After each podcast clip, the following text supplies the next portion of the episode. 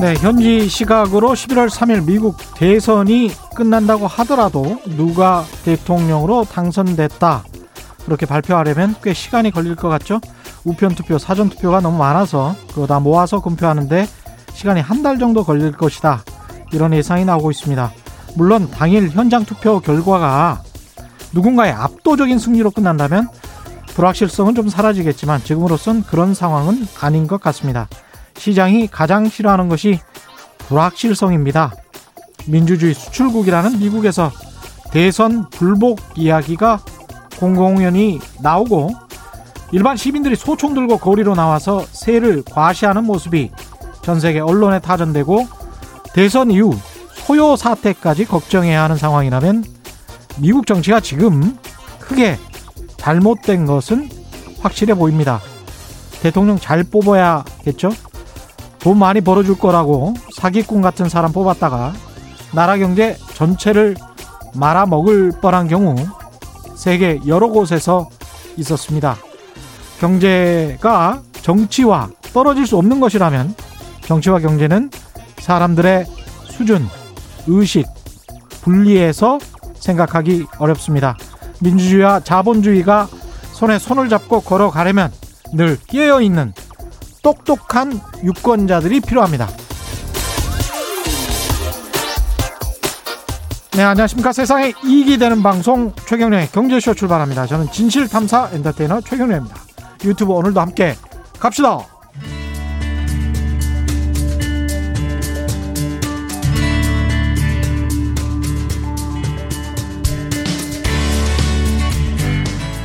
경제 방송 아무거나 들으면 큰일 납니다. 듣고 또 들어도 탈이 나지 않는 최경령의 경제쇼. 예, 미국 대선이 우리 시간으로 오후 2시 시작됐습니다. 선거 결과에 따라서 미국 정치 경제 지형 변화는 물론이고 전 세계 국제 질서와 경제에도 많은 변화가 불가피한데요. 투표가 지금 진행되고 있는데 김학균 신영증권 리서치 센터장과 함께 미국 대선 이후에 국내외 금융시장 전망해 보겠습니다. 안녕하십니까? 네, 안녕하십니까? 예, 본격적으로 이야기 나누기 앞서 청취자 여러분께 날도 추운데 따뜻한 소식, 좋은 소식 하나 전해드리겠습니다. 최경련의 경제쇼에서 오늘부터 이번 주 금요일까지 매일 세 분씩 12분 청취자를 선정해서 책을 선물해 드리려고 합니다. 지난주 목요일에 출연했었죠. KBS 박종훈 기자의 책, 아, 팬데믹 버블 속에서 불을 키우는 투자 전략, 부의 골든 타임이라는 책인데요. 나흘 동안 하루 세 분씩 선정해서 방송이 끝난 후 개별적으로 문자 연락 드릴 테니까요. 짧은 문자 50원, 긴 문자 100원이 드는 샵 9730번으로 많은 참여 바랍니다. 예, 미국 대선 이후 국내 금융시장과 글로벌 금융시장 전망 시작해야 되는데요. 이게 지금 네. 상당히 좀 무서운 게 지금 유튜브 댓글에도 네. 미국에서 사재기가 이미 시작됐다는 루크님의 말씀도 있고 그러는데요. 예, 예, 예. 약간 좀 불안해하는 거는 같습니다. 미국 사람들도. 그런 것 같습니다. 예. 뭐 서로 기본적으로 민주주의가 좀 승복이 되고 이제 이래야 되는데. 그니까요. 너무 이렇게 좀 각을 세우다 보니까요. 예. 오늘 뭐 조간 신문을 봤더니 뉴욕인지 어딘지 기억은 안 나는데 소위 뭐 명품 샵에 예. 이 나무로 이렇게 펜스를 담을 쳐놨더라고요. 이제 폭도들의 어떤 아유. 약탈에 대비를 해서 예. 그래서 아무튼 뭐 선거라는 게 민주주의의 축제라는 거 뭐 그냥 입에 발린 얘기처럼 했지만은 그렇죠. 미국은 조금 분위기가 좀 다른 것 같네요. 그렇죠. 예. 근데 이게 진짜로 뭐 트럼프 대통령이 그렇게 나가니까 만약에 뭐 정확하게 개표를 하려면 제가 오프닝에 말씀드렸습니다만 한 달 정도 걸릴 것 같은데 네. 우편 투표까지 그거 기다리지 않고 대충 현장 투표에서 이긴 것 같다. 네. 라고 하면 그냥 승리를 선언해 버릴 것이다. 이런 아, 보도들이 예. 많이 나오고 있거든요. 그러니까 말입니다. 참 이게 독특한 리더십인데요. 근데 트럼프란 인물이 좀 예. 독특하긴 한데 예. 그 굉장히 좀 이제 미국 대선하면서 이런 말씀드린 게 적절할지 모르겠는데 우리가 전 세계에서 굉장히 독특한 리더십을 많이 보죠. 어떻게 예. 보면 소위 뭐 strongman이라고 하는 그렇죠. 우리가 민주주의라고 하는 게 어떻게 보면 절차적인 어떤 그 절차 뭐 이런 것들 중시됐었는데 뭐 강한 나라들 보면은 푸틴 그렇죠. 이분 뭐 수십 년 앞으로 더 할 그런 플랜을 갖고 있잖아요. 예. 철권 통치 비슷하게 하는 거 아닙니까? 예. 시진핑도 마찬가지죠. 그렇죠. 예, 중국의 개혁 개방 이후로 이 지도부가 10년 가는 거잖아요. 그래서 예. 예년이라 그러면 시진핑이 2012년에 이제 정권을 잡아 그 집권을 했기 때문에 2017년 5년 하고 나서 이제 후계자가 결정이 돼야 되는데 예. 이건 뭐 약간 권력 집중이나 거의 예. 뭐 마오쩌둥 비슷한 어떤 자리에까지 가려고 하는 움직임이 있고요. 예. 우리가 얼마 전 경험했던 아베도 굉장히 독특한 리더십이죠. 타자에 대해서 배타적이고요. 예. 영국의 존슨 총리, 브렉시트 이런 거 다 마찬가지거든요. 예. 저는 그래서 이런 리더십이 나오게 된 배경이 뭔가라고 생각을 해보면 음. 내부적으로 안 풀리는 문제가 있는 것 같아요. 제 예. 생각엔 이것이 포괄적으로 보면 불평등이라고 말하고 싶어요. 내부적으로 불평등. 이란 문제가 안 풀리다 보니까 음. 자꾸 외부에 적을 만드는 거죠. 트럼프는 야, 중국인들이 너네 러스트벨트의 일자리를 뺏어가는 거야 이렇게 하는 것 같고요. 예. 저는 뭐 그 일본이 아베가 들어와서 별의별 일 다 했거든요. 음. 뭐 엔화 약세도 만들어 보고 다 했는데 저는 아베노믹스는 실패로 돌아갔다라고 보는 쪽입니다. 뭐 인플레 잘 안 생기고요. 정부 부채만 늘고 예. 중앙은행이 그냥 온갖 뒤치다거리라는 관치 경제로 바뀌었는데 뭐 브렉시트도 마찬가지잖아요. 뭐 굉장히 논란이 많지만 먹고 살기 힘든 건 이민자들 때문이야라는 시각인 것 같거든요. 예. 그래서 이게 뭐 트럼프라는 거 하는 인물이 매우 좀 독특한 인물이긴 한데 각자가 좀 이런 좀 안 풀리는 문제를 외부 타자의 적을 찾아서 좀 배타적으로 하는 이런 일련의 움직임이 있는 것 같은데 음. 포괄적으로 보면 이게 내부적인 불평등의 문제가 아닌가 좀 그렇게 보고 있습니다.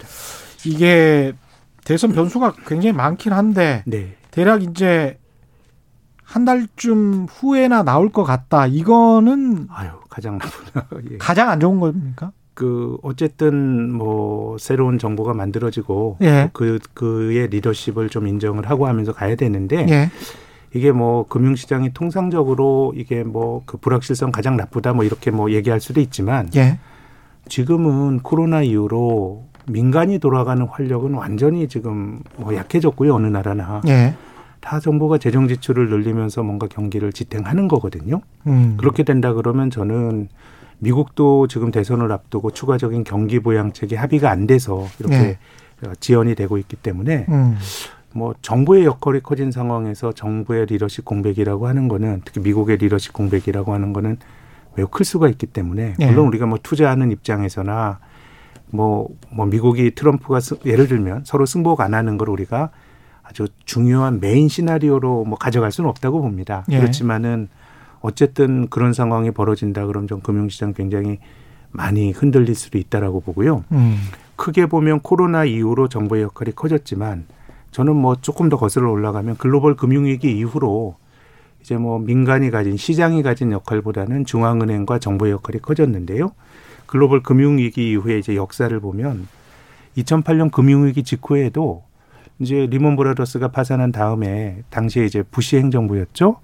부시가 부시 대통령이 이제 경기부양 법안을 이제 금융기관 도와줘 경기부양 법안 의회에 냈는데 당시 여당이던 공화당이 뒤집으면서 금융시장에 난리가 났거든요. 예. 그러니까 뭐 이 이제 공화당이 가지고 있는 철학은 가능하면 뭐 정부가 개입하지 않는 게 좋다는 철학이고 금융가들이 사고를 친 걸 왜 세금으로 도와줘야 돼? 뭐 이런 식의 어떤 생각이 결부가 되면서 리먼 브라더스 파산한 직후에 미국 주가가 오르다가 경기 부양책이 부결되면서 주가가 아주 푹 내려앉은 적이 있고 2011년도에도 금융시장이 많이 흔들렸는데요. 그때도 이제 미국의 그 국가 부채 한도를 둘러싸고 공화당과 민주당이 굉장히 대립하는 그런 쪽에서 합의가 안 이루어지면서 미국 국가진흥등급 떨어지고 금융시장 2011년 8월에 금년 3월과 거의 비슷한 정도의 그런 어떤 호러물을 보게 된 거거든요. 호러물? 예. 예. 근데 이제 코로나 발병한 된 이후로는 음. 어쨌든 뭐 정부의 역할이 이게 뭐 좋건 나쁘건 간에 정부 재정이 가진 역할이 굉장히 커지고 있기 때문에요.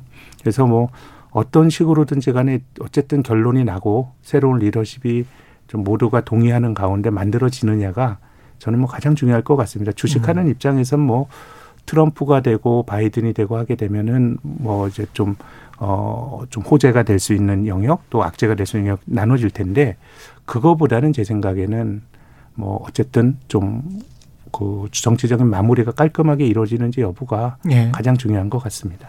그 집계가 주마다 세부 네. 조항이 다르기 때문에 집계를 뭐 한 3일 만에 하는 주도 있지만 네, 네. 뭐 20일, 30일 다 지나서 네. 우편 투표까지 다 해가지고 하는 그 나와야 되는 그런 주들도 있기 때문에 네. 경합 지역에서 어떻게 되느냐에 따라서 또 그러니까요. 예. 조금 뭐 격차가 막상. 벌어지는 게 좀 좋겠죠. 그렇죠. 이것이 뭐 예.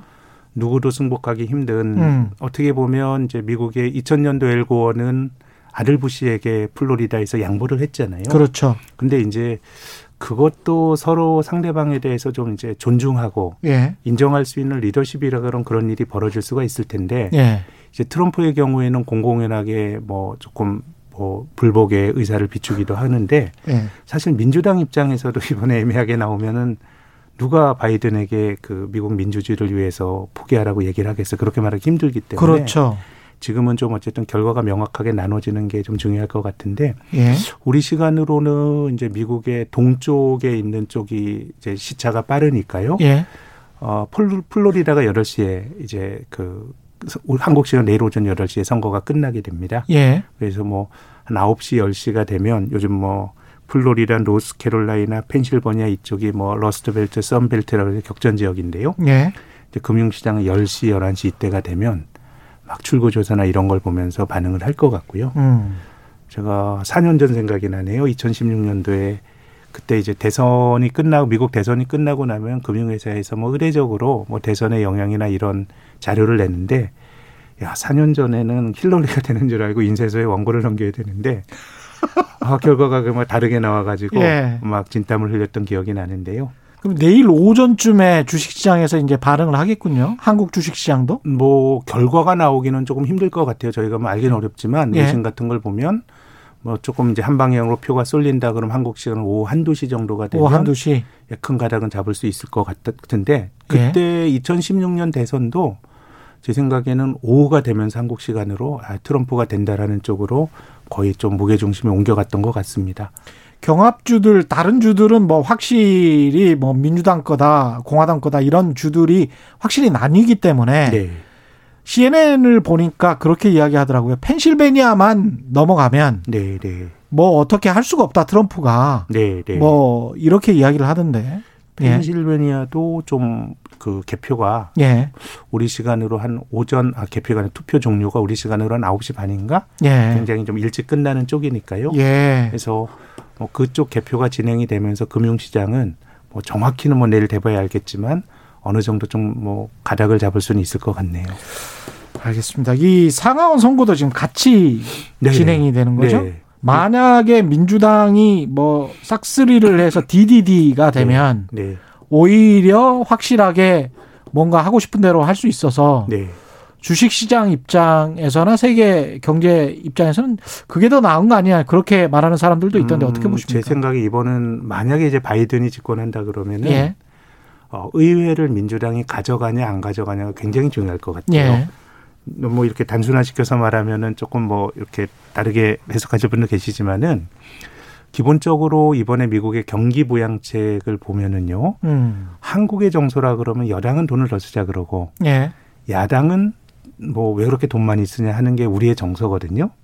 그게 이제 여야가 어떤 이데올로기에 따라서 그런 게 아니고 네. 위치 여당이냐 예. 야당이냐에 따라서 매일 바뀌잖아요. 바뀌죠. 예. 근데 우리 정서인데 예. 이번에 미국에서 논의가 되는 경기 부양책은 음. 야당인 민주당이 더 많이 쓰자 그러고요. 그렇죠. 하원에서 그걸 통과해 가지고 상원으로 넘겨 버렸는데 예. 여당인 공화당은 그 쓰자는 거에 반대하는 쪽입니다. 맞습니다. 예. 그러니까 이게 어떻게 보면 미국의 민주당과 공화당의 그 철학의 차이가 음. 어, 어떻게 보면 이제 공화당은 가능하면은 정부가 개입하는 게 안 좋은 거고 그렇죠. 시장에 맡겨두자란 주의거든요. 예. 그럼 트럼프 대통령이 공화당 행정부일 때는 사실 저는 정부가 조금 덜 열심히 해서 미국 경제가 좀 덜 좋아졌다라고 해석하는 쪽이에요. 예. 인프라 투자 같은 경우는요. 예. 지금도 이제 트럼프 대통령이 당선이 되면 뭐 미국의 인프라 관련주가 좋을 것 같다라는 분석도 나오지만 4년 전에도 그랬습니다. 트럼프가 음. 인프라 투자 공약이 굉장히 규모가 컸거든요. 예. 근데 4년 전에 미국의 인프라 조직 산 사람들은 별로 돈을 못 벌으셨을 거예요. 투자도 안 이루어졌고. 그때 생각해 보니까 한참 떴었던 쉐일 가스 지금 좀 굉장히 많이 몰락했잖아요. 네, 가스도 예. 그렇고요. 예. 뭐 어떤 뭐그 그 에너지도 그렇고 음. 또 그야말로 뭐 도로를 정비하고 하는 인프라 투자도 예. 트럼프가 엄청나게 그 큰 규모의 공약을 4년 전에도 했거든요. 예. 그게 안 됐던 이유가 사실 인프라 지출은 정부 주도로 해도 됩니다. 예. 그건 뭐 사회 간접 자본이고 도로 닦음 다 같이 쓰는 거잖아요. 음. 근데 공화당이나 어쩌면 트럼프의 철학은 정부가 하는 거에 대해서 굉장히 반감을 갖다 보니까 중앙 정부 재정은 조금 쓰고 이걸 또 민자를 유치해서 하려고 하니까 예. 인프라 투자라고 하는 거는 사실 공공공사는 마진이 많이 남는 장사도 아니거든요. 그렇겠죠. 그렇게 하려고 하니까 안 된 거예요. 음. 그러니까 지금은 어 상원은 지금은 트럼프 행정부에서 그 행정부는 공화당, 예. 상원은 공화당, 하원은 민주당이 갖고 있는데 그렇죠. 기본적으로 정부가 많은 것을 안 하려고 하는 정부에선 사실 의회 비토권이나 이런 게 별로 중요치는 않은데요. 아, 굳이 단순화시켜서 말하면요. 그러네요. 예. 근데 지금 뭐 그그 그 바이든 공약만 봐도 돈 쓸 게 너무 너무 많고. 그렇죠. 또 이제 민주당의 철학은 시장에만 맡겨두는 거는 맞지 않고 음. 기본적으로 이제 시장이 못하는 걸 정부가 개입해서 해야 된다라고는 개입주의적 철학이거든요. 그렇죠. 그럼 뭐 이런 과정이라 그러면은 앞서 말씀드린 것처럼 공화당은 트럼프가 여당인 공화당 행정부가 여당인 상황에서도 경기 부양책 같은 것들에 대해서 소극적이고 앞서 말씀드린 것처럼 2008년도 글로벌 금융위기 때 리먼 브라더스가 파산되고 그 어려운 시기에서도 공화당 의원들이 당시 여당이었던 부시 행정부의 경기부양 법안을 부결시켜 버렸거든요. 어. 오래된 철학의 전통이에요. 예. 정부가 개입하는 거 반대하고 음. 작은 정부 주장하고 이런 거기 때문에 그래서 저는 이번에는 만약에 바이든이 집권한다 그러면 정부가 해야 될 일이 굉장히 많기 때문에 뭐 그 일이 제대로 진행이 되기 위해서는 저는 뭐 그 미국 의회까지도 민주당이 지배를 해야 제대로 되지. 예. 이게 제대로 뭐 그 좀 공화당이 분점한다 그러면 조금 쉽지 않을 수도 있다라고 보는 쪽입니다. 예. 네. KT 주님은 한인들 가게 거기에서 이제 저 가게 하시는 분들 많으니까 대비 잘해 하셔야 할 듯요. 이렇게 말씀하셨고요. 333님은 남의 나라 대선에 우리 운명을 바라보고 있다는 것 자체가 화가 난다. 이렇게 네. 말씀하셨는데. 네, 뭐또 여러 가지 질서를 미국이 만드는 질서고 그렇죠. 특히 이제 금융시장이라고 하는 거는 예.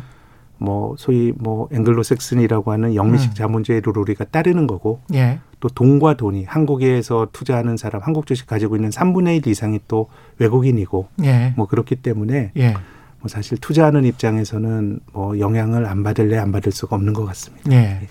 송유성 님은 다국적 국가인 미국이 인종 갈등으로 구심점을 잃어가고 있습니다.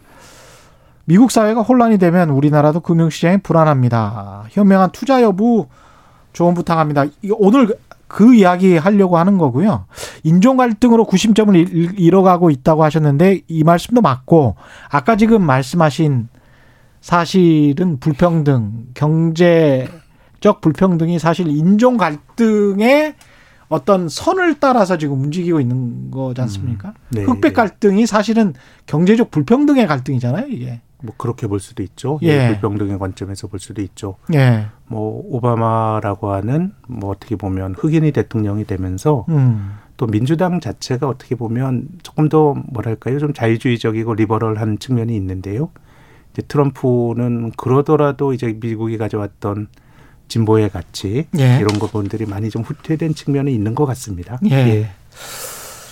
그 다음에 2565님은 왜 펜실베니아가 중심에 서 있는지 자세히 설명 부탁드려요. 이렇게 말씀하셨는데요. 네. 예. 뭐 이게 펜실베니아가 러스트벨트에 속하는 거죠. 러스트벨트에 속하는 거고 또 바이든 고향이기도 하고 또 이게 약간의 좀 뭐 swing voter라 그러나요? 예, 늘 왔다 갔다 swing state입니다. 예, 예. 뭐 그러기 때문에 예.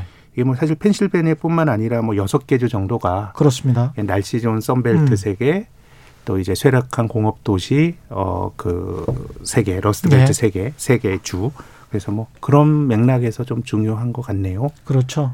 그다음에 이제 선거인단 숫자도 많고 많죠. 거기, 예, 예. 많죠. 예. 거기에서 이겨버리면 네. 다른 경합주들 지금 몇 곳보다도 훨씬 더 중요한 게 지금 펜실베니아가 됐기 때문에 네, 네. 예, 거기에서 이겨버리면 지금 다른 주들은 어차피 민주당이든 공화당이든 이기는 네. 게 확정된 주들이 몇 개 있고요. 네, 예, 네. 그래서 그렇게 계산이 되고 있는 걸로 지금 현재 언론은 이야기를 하고 있습니다. 지금 보니까 서로 예. 조금 경합하는 주에서 예. 선거인단이 제일 많은 데가 플로리다 29명이고요. 그렇죠. 또 펜실버니아가 이제 20명이니까 예. 굉장히 뭐 선거인단 수도 굉장히 많네요. 그렇죠. 예. 일단 그렇고 지금 현재 이렇게 되면 대통령 트럼프 대통령이 재집권 할 수 있는 시나리오도 상정을 해야 되겠죠? 뭐 아니라고 말할 수는 없겠죠. 그렇죠. 그러면 글로벌한 네. 재주권 시나리오와 바이든 후보의 정권 탈환 이거 두 가지를 놓고 어떻게 지금 세계 경제 그다음에 뭐, 미중 갈등 흘러갈지는 뭐 트럼프 대통령이 예. 우리가 지난 4년 동안 봐왔기 때문에요. 예. 뭐 집권 이기가 조금 달라지더라도 음. 큰 색깔은 뭐 정과 동으로 예. 뭐 해석할 수 있는 것 같고 우리가 음. 바이든에 주목하는 이유는 예. 뭐 지금 여론조사에서 뭐 앞서가는 것도 있습니다만 그것이 변화이기 때문에 그런 것 같습니다. 근데 제 생각에는 크게 바뀔 게 있나 이런 생각은 좀 드네요. 특히 그래요? 이제 미중 갈등은 네. 뭐 민주당이 집권을 하더라도 네. 굉장히 이제 중국에 대한 적대감들은 미국인들 스스로가 조금 중국에 대한 어떤 여론조사나 이런 걸 보면은 좀 적대적인 감정이 높아진 것 같고 네. 그리고 이제 미중 갈등의 어떤 축이 트럼프 들어와 가지고 굉장히 어좀 돌출된 것 같지만은 이전에 집권했던 민주당 오바마 행정부 때부터도 뭐 미중 간의 갈등은 굉장히 뭐 그때부터 좀 시작이 됐다고 봅니다. 예. 어 오바마 행정부 오바마 2기가 2013년에 출범하면서 그때 오바마 행정부의 외교 슬로건이 피보트 아시아였죠. 그렇죠. 아시아로 예. 기원하면서 중국과 각을 세우고 뭐 그 당시에도 그 당시만 하더라도 미국은 조금 지는 해 금융위기 에 지는 해 중국은 우기를 승천하는 새롭게 떠오르는 용 같은 그런 느낌이 있었어요. 그렇습니다. 그래서 중국도 네. 미국 주도 질서에 대해서 많이 도전을 했죠. 음. 이를테면 뭐 월드뱅크에 대응해서 아시아 인프라 투자은행 만들었고 예전에 미국이 2차 대전 직후 했던 마샬 플랜에 대비해서 1대1로도 했고 네. 뭐 여러 가지 갈등이 이미 그때부터 시작이 됐었고 음.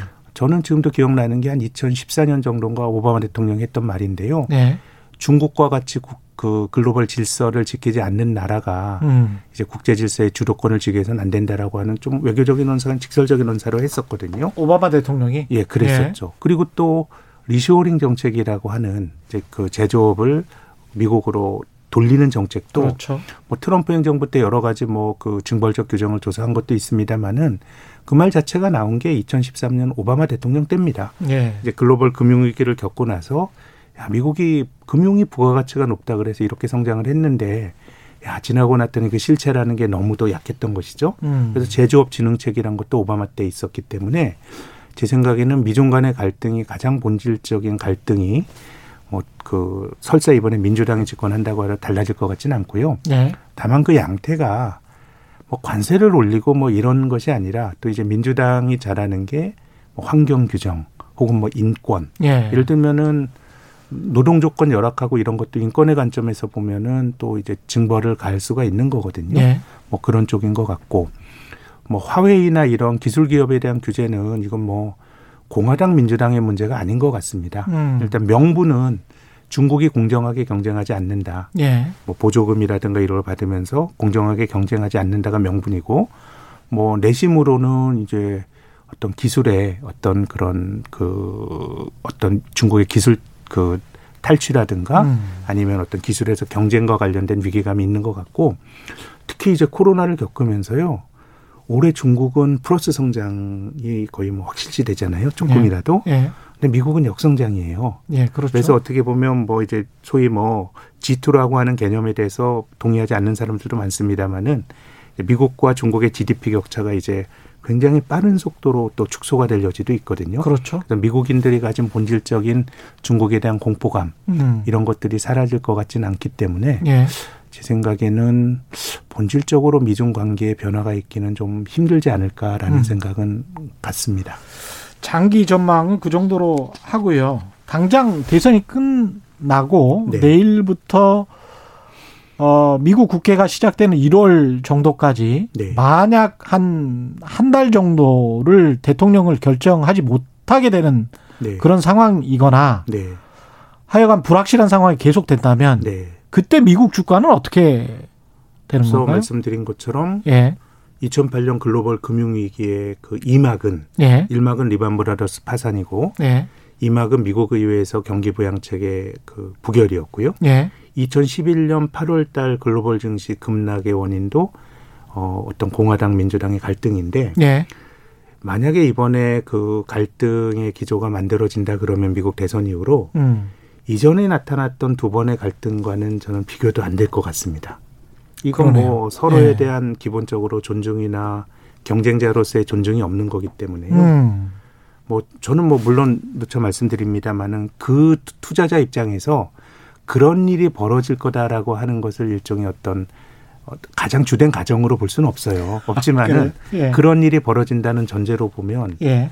전 미국 주가 굉장히 많이 빠질 수도 있다라고 봅니다. 한국 주가는 연금 부자 대김님과 7060님 뭐 이런 분들은 여하튼 내일부터는 미국과 국내 주식 시장은 상승장 예상해 봅니다. 맞나요? 뭐 이렇게 뭐 그럴 수도 있죠. 뭐 예. 뭐 그럴 수도 있죠. 다만 예. 이제 불확실성이 제거가 된다면 예. 또뭐 주가도 많이 올랐고 예. 다만 저는 이제 주식 시장이 벌어지는 양태가 음. 앞서 말씀드린 것처럼 뭐 투자하는 입장에서 너무 좀 이제 되겠지만 뭐 불평등이라든가 이런 문제가 뭐 쉽게 풀릴 문제는 아닌 것 같고. 그럼요. 예. 또 주가가 또 많이 올랐습니다. 어쨌든 뭐 논란이 많지만은 그렇죠. 미국 주가 많이 올랐고 그렇고. 이미 전체적으로 자산 시장은 좋았기 때문에 예. 제 생각에는 정치적 불확실성이 있는 것보다는 호재인 건 맞는데 음. 뭐이 자체로 주가가 지금 뭐 또 누가 되더라도 빅테크 기업에 대해서는 또 규제를 또 한다고 하니 예. 오히려 시장의 색깔이 조금 바뀌지 않을까? 시장의 색깔이 바뀐다. 그런 예. 생각이 예. 드는 것이요. 주도주가 바뀔 수 있다. 그렇죠. 특히 예. 바이든이 되게 되면 앞서 말씀드린 것처럼 미국의 민주당은 굉장히 개입지향적인 정권이다라고 말씀을 드렸거든요. 예. 그럼 이제 정부가 많은 걸 하려 그러는데 음. 저는 지금 뭐 소위 말한 자본주의 블럭이 직면해 있는 어려움은 뭐냐면 정부가 뭘 해야 되는 정부가 할 게 없어요. 예. 이게 정부가 뭘 할까요? 우리나라도 우리 정부에서 일자리 만들고 이런 부분들에 대해서 뭐 고용 지표가 좋아진 건 60세 이상 일자리거든요. 음. 그래서 아니 뭐 우리가 오래 살고 하는데 60세 이상 일자리를 만드는 것도 중요하다. 당위적으로 전뭐 그런 선택 할 수 있다고 봐요. 예. 또 그렇지만 반대로 다르게 해석하는 거는 3, 40대 일자리가 생겨야지 60대 이상 일자리가 좋은 일자리로 보기는 어렵거든요. 예. 그러니까 자본주의가 성숙하면 음. 정부가 할 게 없어요. 어. 정부가 할 수 있는 시대는 뭐냐면 저는 이걸 도시화라고 말씀드리고 싶습니다. 예. 이 자본주의 역사는 도시화의 역사거든요. 예. 이 봉건제는 기본적으로 지방 분권적인 세상이죠. 음. 농촌에서 각자 영주하에서 농사를 짓는 겁니다. 예. 근데 자본주의는 공장 노동을 해야 되는 거니까 도시로 집중을 해야 되거든요. 음. 그래서 농촌에서 빠져나온 사람들이 어, 도시에 있는 공장으로 가는 과정이 거칠게 말하면 저는 도시화라고 생각합니다. 예. 도시화가 진행되는 과정에서는 정부가 할 일이 너무너무 많습니다. 음. 뭐 도로도 닦아야 되고 예. 학교도 지어야 되고 이게 바로 인프라거든요. 근데 도시화가 딱 끝나고 나면 정부가 할 일이 없어지는 겁니다. 그래서 음. 저는 미국의 그 대공황 이후에 루즈벨트 대통령의 뉴딜도 그것이 단순히 경제 정책이 아니고 예. 또 사회적인 굉장히 진보적인 대타협이었다라고 하는 지적도 맞는데 경제를 보는 제 입장에서는 그런 대타협에 있었던 경제적 기반도 뭔가 도시화할 수 있는 여력이 있었던 거예요. 음. 미국의 그 고속도로 같은 거 그 착공 시작된 게 1950년대고요. 뉴딜의 정신이 60년대까지 간 거니까 큰 정부의 시대는 도시화가 완성되기 전에 정부가 할 일이 많은 시대에는 잘 정부가 할 수 있는 게 있는데 예. 이제 도시화가 우리나라의 도시화율이 85%입니다. 음. 일본은 91%예요. 예. 그냥 뭐 해야 될까요? 이게 딜레마가 있는 거예요. 그래서 어. 일본 같은 경우는 뭘 했냐? 그냥 토목에 돈을 쓴 겁니다. 음. 일본에 관광 가 보면은 좋은 전망대가 도청사 같은 데 있거든요. 도쿄 도청사에 맞습니다. 도쿄 전망대가 있고 제가 예. 삿포로 가봤더니 삿포로도 그렇더라고요. 예. 그거는 뭐냐면 이제 더 이상 돈 쓸 데가 없으니까 그냥 공공 건물을 지은 거예요. 어. 근데 이제 그 토목에 돈 쓴 것이 효율적인 투자가 아니었다라고 하는 비판은 많거든요. 예. 그래서 지금 이제 정부의 역할이 커졌는데 역설적으로 많은 자본주의 나라에서 정부가 할 수 있는 게 별로 없어지거든요. 음. 그래서 제 생각엔 환경이라고 하는 게 굉장히 중요한 가치죠. 생태적 가치라는 게. 근데 유럽에서 환경이 미국보다 훨씬 더 활성화, 환경 투자나 규율 같은 게 활성화된 이유도 저는 어 자본주의가 이미 재미없어지니까 음. 명분 있는 투자를 했기 때문이라고 봐요. 네. 또 문제 유럽이 가진 그런 지적인 전통도 있죠. 뭐 로마 클럽 이런 게 60년대 만들어진 것도 있지만은 음. 그래서 저는 민주당이 집권을 하게 되면 명분이 있는 투자들을 많이 만들어질 것 같거든요. ESG 같은 거 그렇죠. 말씀하시는 그래서 우리나라 네. 눈치 빠른 기업들도 음. 요즘 다 ESG예요. 우리나라에 어. 굉장히 중요한 큰 재벌 기업 중에 하나는 예. 이 ESG 같은 것들을 경영 활동의 모토로 삼고 삼성물산이 최근에 석탄 비즈니스 안 한다 그랬잖아요. 석탄 비즈니스 예. 안 한다 그랬죠. 예. 그렇죠. 그래서 이게 굉장히 우리가 가야 될 지향하는 길이 당연한 길인 것 같지는 하지만은 음. 이거 쉽지 않아요. 쉽지 우리, 않습니다. 맞습니다. 우리나라도 네. 얼마 전에 그 2050년에 그 탄소 중립 선언을 했는데 음. 그럼 최근 몇 년 동안 한국이 탈산소했냐면 그거 안 됐다는 거 아니에요? 그렇죠. 그러니까 저는 어떻게 보면 코로나2로 큰 정부의 시대가 열리는데 음. 자본주의의 문제는 정부가 할 수 있는 영역이 별로 없기 때문에 그런 명목들을 많이 만들 것 같아요. 아, 명분을 많이 만들 뭐 것이다. 저는 그것이 그럼으로써 자본주의가 좋아질 수도 있다고 보고. 그런 보편적 가치가 있는 명분들을 만들 것이다. 그렇죠. 예. 저는 미국에서 환경이라든가 ESG, ESG 투자가 음. 유럽보다 뒤처진 이유는요. 예. 저는 미국은 뭔가 민간이 활력이 있었기 때문이라고 봐요. 음. 글로벌 금융위기 이후 10년 동안 예. 자본주의에서 혁신은 미국에 있는 뭐 페이스북이나 아마존이나 그런 팡이라고 불리우는 민간 쪽에 혁신이 있는 거는 경제적 지원이 그쪽으로 가는 거고 예. 그게 안 됐을 때 뭔가 이제 명분을 찾아야 되는데 음. 코로나로 인해서 정부의 역할이 커진 상황이기 때문에 제 생각엔 특히 바이든이 집권한다 그러면 환경 음. 또뭐 포괄적으로 ESG 투자 예. 이런 개념들이 만들어질 것 같고 음. 제가 이제 뭐 주가를 분석하는 제 입장에서는 과연 ESG 투자라는 게 ESG 좋은 기업이 돈을 잘 버는 건가? 저의 고민의 결과는 그 네. 인과관계는 명확치는 않은 것 같아요. 물론 반대로 주장하는 사람들도 있어요. 예. 이제 좋은 기업이 궁극적으로 그 돈도 잘 번다는 주장도 있는데 뭐 저의 잣대로는 그건 아닌 것 같은데 음. 그래서 투자라고 하는 건 저는 뭘 해도 힘든 것 같아요. 그러니까 나쁜 기업 사서 돈 벌기도 힘든 거고요. 우리가 소위 뭐 우량주를 사서 돈을 잃는 것보다 저는 예. 뭐 잡주라고 하는 나쁜 기업 사서 돈을 버는 게 저는 더 낫다고 봅니다. 다만 음. 그런 식의 투자를 우리가 권하지 않는 거는 그런 식으로 투자를 계속하다 보면 이길 확률이 낮기 때문에 예. 저는 그게 좋은 방법이 아니라고 생각을 하죠. 예. 어 그렇기 때문에 ESG라고 하는 게 과연 투자하는데도 좋은 거냐에 대해서는 저는 답은 뭐 아직까지는 조금 그 물음표를 찍고 있는데 근데 뭐 길을 만드는 거 아닙니까? 음. 근데 지금 뭐 보면 거의 다 투자의 영역에서는 연계금이 중요해지고 예. 뭐 그런 세상 아니에요? 그런 그렇죠. 거라 그러면 길이 좀 만들어지는 거 아닌가? 아. 예. 뭐 하다 보면 또 그 길이 또 나올 수도 있는 것이고. ESG 쪽으로. 그렇죠. 예. 저 우리나라의 유수의 연계금들이 ESG 투자를 늘리고 있습니다. 음. 연계금의 목적이 뭐 가치 있는 일 하는 것도 당연히 있을 테고요. 예. 또 수익률을 높이는 것도 있는데 제 생각엔 ESG가 수익률을 높였다라고 하는 거는 검증되지 않았다고 봐요. 한국에선 적어도. 네. 근데 ESG 투자를 늘린다는 거는 그냥 정부의 입김이 커지는 상황에서 뭔가 조금 이제 그런 식으로 돈이 갈 방향들이 결정이 되는 거니까 음. 저는 뭐 한국의 환경에서도 돈이 가게 되면 거기서 사기도 있을 테고 또 버블도 있을 테고 뭐 그게 전 시장이라고 봅니다. 그렇죠. 근데 어쨌든 투자하는 입장에선 돈이 그쪽으로 간다 그러면 음. 우리가 거기에 대해서 또 기회를 봐야 되는데 돈의 흐름은 확실히 그쪽으로 가고 있다. 예, 저는 자본주의가 특히 이제 코로나 이후로 정부 큰 정부가 됐고요. 예. 이게 저는 큰 정부가 좋으냐 작은 정부가 좋으냐는 아마 음. 우리 방송을 들으시는 분들도 뭐 생각이 다 다르실 거예요. 그럼요. 근데 이것이 큰 정부라고 하는 것이 어떤 정치적인 어떤 선택의 결과라기보다 글로벌 금융위기 이후 10여 년 동안을 보면서 시대적 변화. 그게 뭐 자산가들만 부자가 된 거거든요. 그렇죠. 어, 글로벌 금융위기 이전에 미국의 산업 생산이 100이라고 치면요. 예. 코로나 때문에 떨어진 것도 있습니다. 지금 96이에요. 음. 그러니까 지금 뭐 금융위기에서 벗어난 지가 얼마나 돼 10년이 지났지만 예. 적어도 실물 경제 생산은 그때 못 미치는 거예요. 예. 근데 주가와 집값만 지금 올라간 거잖아요. 그렇죠. 그래서 뭐 사실 어떤 정책이더라도 뭐, 뭐, 주택이라든가 주식시장 떨어지는 거를 좋아하는 정책은 없겠지만 음. 이건 뭔가 균형이 맞아야 되는 거고 특히 그렇습니다. 균형이라고 하는 거는 자산에 대한 투자는 기본적으로 그 속성이 저는 주식은 소액으로 할 수 있어도 저는 그래서 좋은 투자라고 생각하지만 예. 기본적으로 있는 사람이 자산을 사는 거거든요. 예. 돈이 있어야 주식을 하는 거잖아요. 음. 그래서 이 자산 가격이 올라가게 되면 기본적으로 이 부의 불평등이나 이런 커질 수밖에 없기 때문에 예.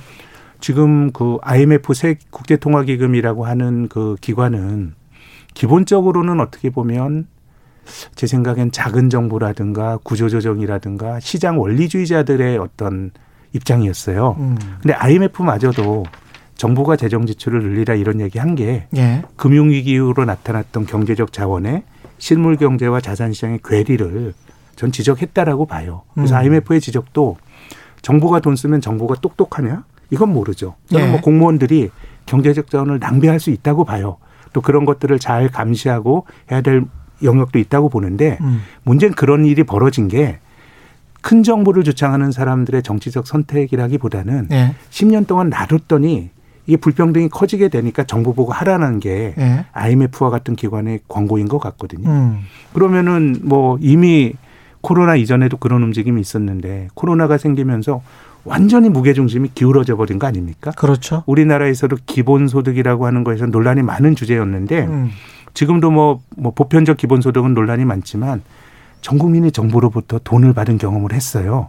그렇죠. 이제 그거는 뭐 옳고 그르고 논란의 문제가 아니라 코로나 하면서 완전히 무게중심이 간 거거든요. 예. 그렇기 때문에 이제는 뭐 제 생각에는 앞으로의 세상은 정부가 뭘 할 거냐를 좀 잘 봐야 될 것 같고 음. 민간에서 혁신이 좀 빅테크인데 그 규제가 들어오잖아요.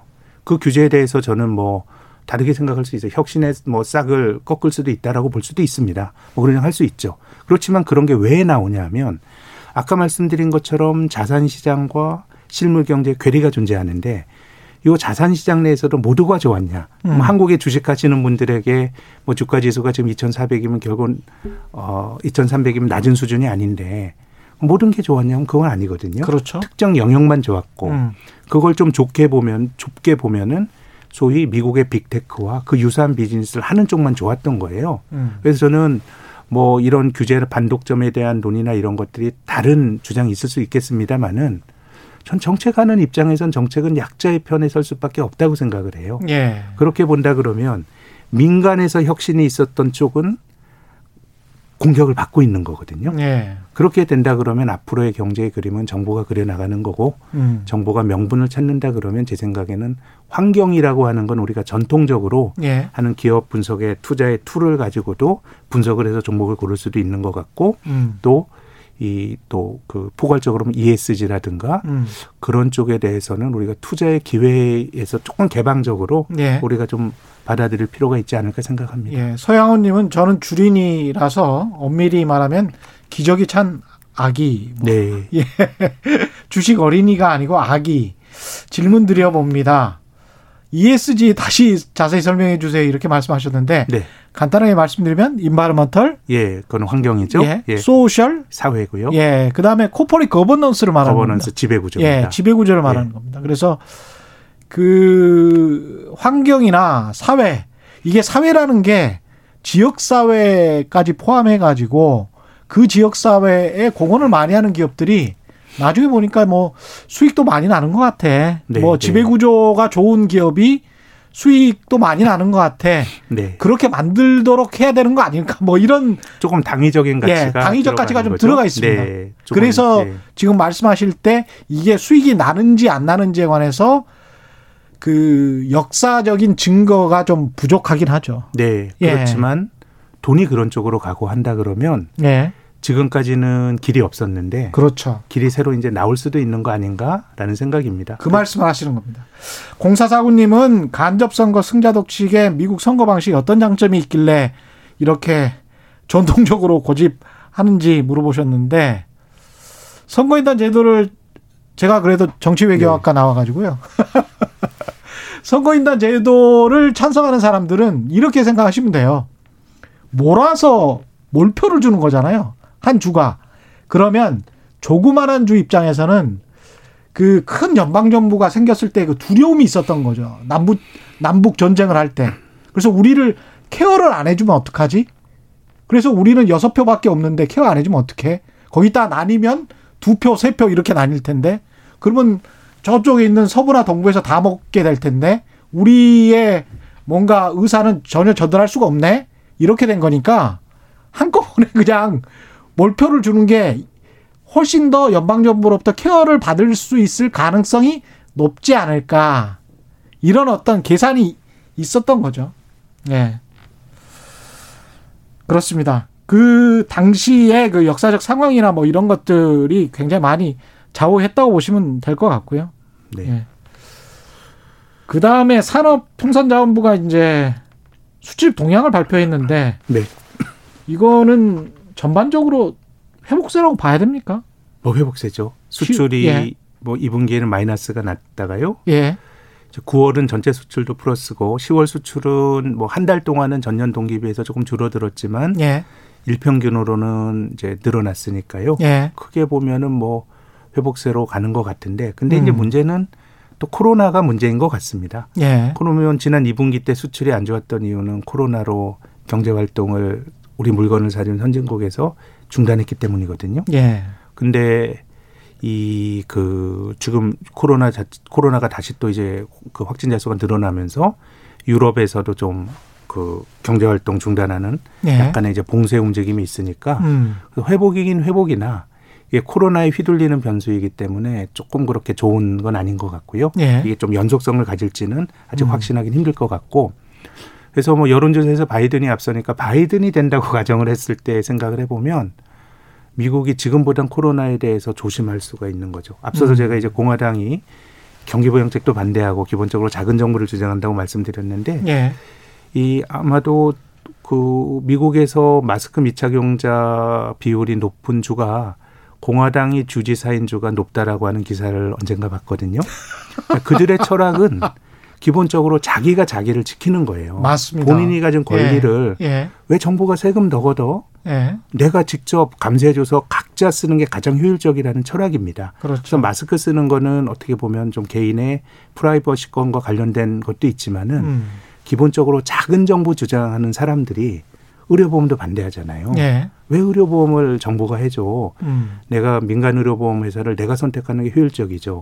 또 총기 규제 같은 것도 마찬가지잖아요. 예. 이건 저 공화당 지지자들이 아니 내가 나를 지키는 건 나의 권리인데 왜 정부가 뭐라 그래라는 거거든요. 그래서 어떻게 보면 공화당의 철학은 어떻게 보면 극단적인 시장 중심주의고 개인이 가진 결정권을 중시하는 입장인데 만약에 바이든이 이제 민주당이 집권을 한다 그러면 조금 그 어떻게 보면 트럼프가 경제 활동을 봉쇄하지 않은 측면도 있거든요. 본인 네. 스스로 그렇게 된다 그러면 민주당이 집권한다 그러면 아주 장기적으로는 인류가 코로나의 확산을 막는 게 이제 중요하기 때문에 음.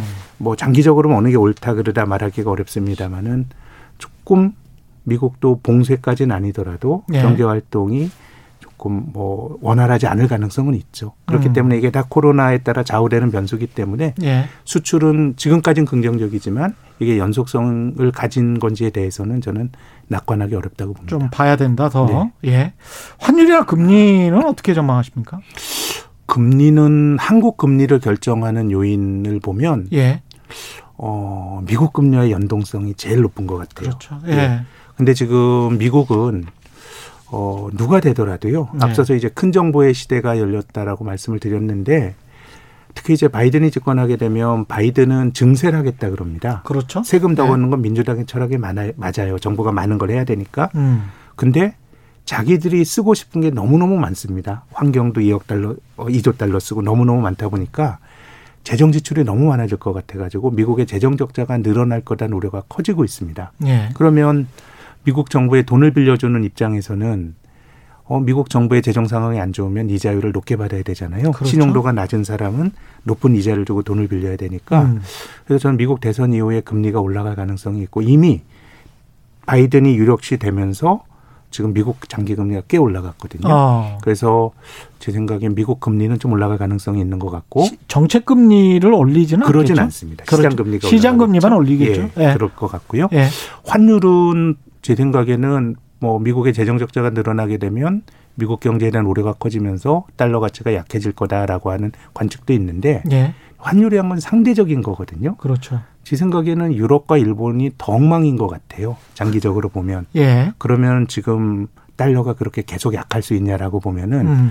어 금융시장의 다수 의견은 약달러가 바이든 당선이 오래 갈 거다라는 건데 예. 제 생각에는 약달러는 거의 임박한 국면이 아닌가라는 생각이 들고요. 음. 원달러 환율의 경우에는 저는 중국 위안화가 중요할 것 같습니다. 예.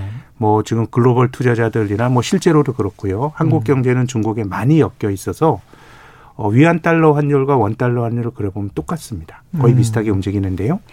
제 생각에는 원 달러 환율도 지금 정도라면 많이 원 달러 환율 하락이 진행이 된 것 같습니다. 원화 강세가 막바지 국면 같은데 여기서 원 달러 환율이 천백 원 밑으로 떨어지는 시나리오는 어, 저는 뭐 가능성은 낮다고 봅니다만은 어, 그래도 미국의 관세라든가 이런 것들에 대해서 바이든 당선 이후에 조금 더 유화적인 태도를 가지게 되면 중국 입장에서도 사실 조금 미국 수 입을 늘려주고 하기 위해서는 위안화가 좀 강한 게 유리하거든요. 그렇죠. 그래서 이제 미중 관계가 좋아지면서 위안화가 좀 약해지는 음. 위안화가 강해지는, 된다 그러면 그때 원화가 강해질 수 있는데 강해지는 네, 앞서 예. 말씀드린 것처럼 미중 간의 갈등이 쉽게 해결될 문제는 아니고 음. 특히 지금 위안 달러 환율이 거의 7.2 정도까지 갔다가 예. 지금 이제 6.7까지 떨어졌습니다. 예. 위안화가 예. 강했던 거죠. 음.